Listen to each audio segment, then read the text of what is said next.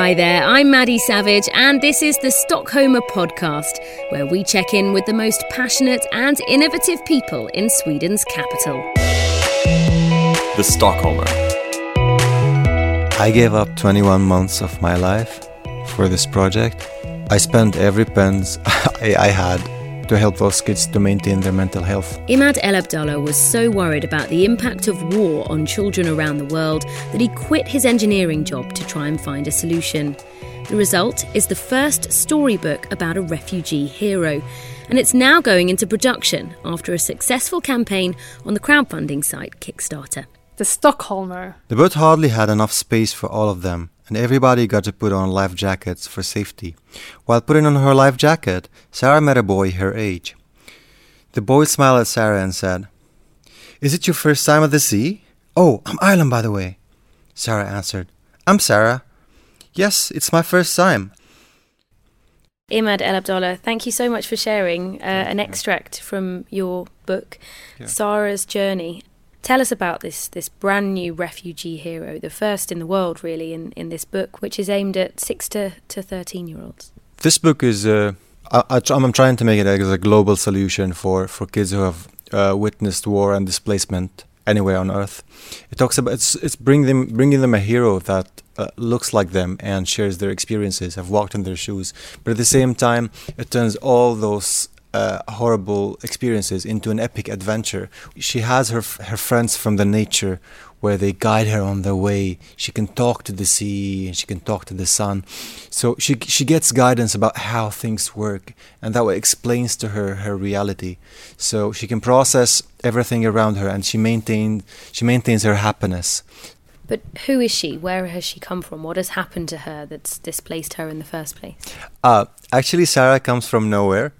Uh, Sarah just she's just a little girl that have been living in a very nice place with a swing, uh, somewhere around the world. So there are no places mentioned, and in the story she she she gets to know about how war happens, but she doesn't have to know about who, who whom to blame and why. And then she has to move somewhere. She lives. She moves into a refugee camp, and then she has to cross to the other side of the sea somewhere. It's also not mentioned and uh, all the time she she could maintain her happiness find new friends because she loses friends. And uh, she's like um, she's a role model for those children who who face those challenges. So it's like raising the children's self-esteem and making them accept reality around them accept themselves and accept the people around them. So when did you come up with the idea took me a lot of time for, for, of thinking because when I came here to Sweden as a refugee, I was also devastated because I was covering the war in Syria. I was filming the war.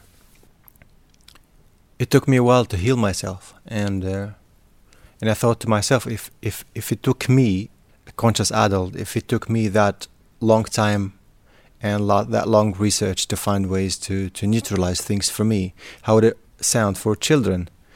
And um, yeah, things looked very beautiful from the outside because I was working in a good company here, but uh, I, I couldn't forget. And then I was like, I thought it's time to leave to help those kids to maintain their mental health.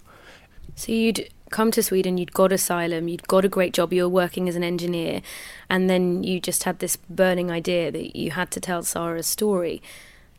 Right now, it's done really well on Kickstarter. You've got a whole bunch of volunteers, charities, educational professionals involved. Uh, but how did you do that?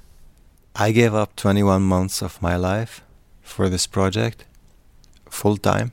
It started with a road trip. I spent every pence I, I, had because when I worked with engineering for for a year here, I saved money for, for, for the trip. So when I stopped working, I uh, I bought a car, an old car. I named her Kate, and I have my stuff in it. And uh, I, I hit the road about, about many countries. I tried to analyze how how people communicate and how do they love each other and what separates them and what, what generates fear.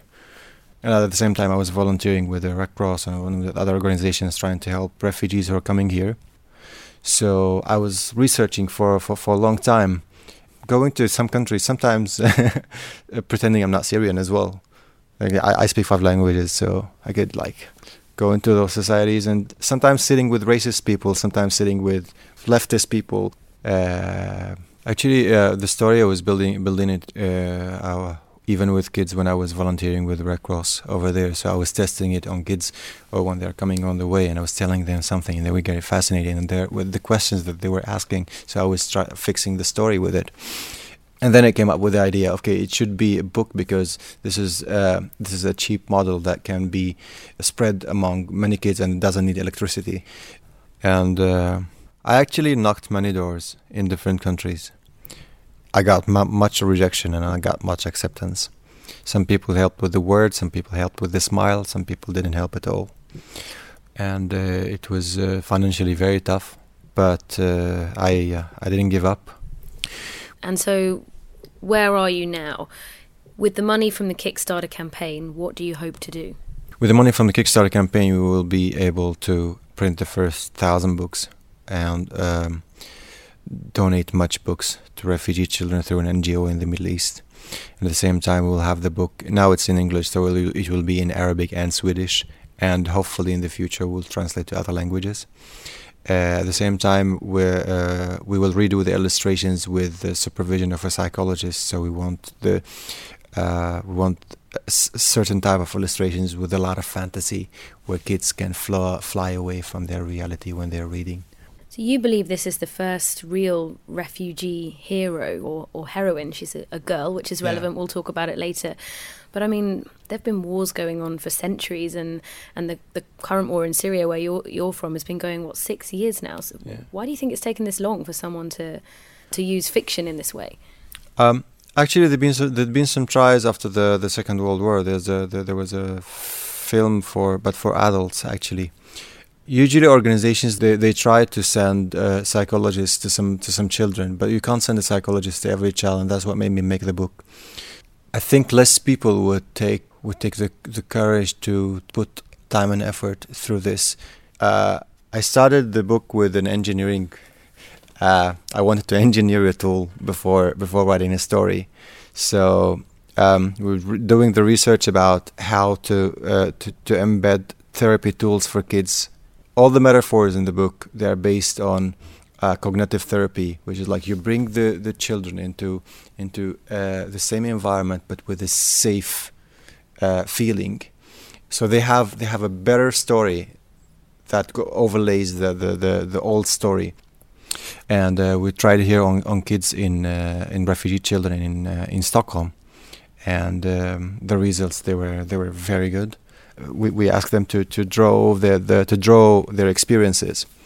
And they've been drawing horrible stuff. And then we read the story uh, I brought uh, like professionals from theater so they can read interactively with them with the kids. And uh, by the end they they started to draw and the difference was super big. Uh, even uh, Swedish kids and European ki- children they love it. It broadens their perspective of the world and uh, they get to know about all those the experiences of refugee children, but in a soft way, in a gentle way. Do you see it as an anti-racism tool in terms of offering a wider perspective to perhaps children's families that that that end up reading this book that aren't pro-immigration? Um, it's a story of inclusion the basics of the story are peaceful dialogue, listening to others, and having uh, conversations. So uh, I hope it will bring an impact because it opens ways of communication, even if they have conflicts between each other. And uh, it shows the beauty of diversity and gender equality, and looking at others not from not by pity, but by uh, shared values. So part of the book is about leaving your home being displaced, going on a journey, but some of it's also about what happens when you end up somewhere new. Yeah. Uh, what are the, the main challenges of integration for children in particular? When children change environment, the norms in the new society of what is beautiful and what is successful and what is worthy, they differ from a place to place. And here's where they get the children they get into an identity gap. They get, they get an, into an identity problem and uh, some of their parents they, they succeed to to give them support and many of the parents they, they fail because themselves they are suffering and uh, they're struggling um, what I try to do here with uh, with the kids is uh, let them find home within themselves accepting themselves wherever they go the way they are. So you won't be just like the stranger who doesn't know what to do. And wanted to bring a female hero where she doesn't need help from a male hero.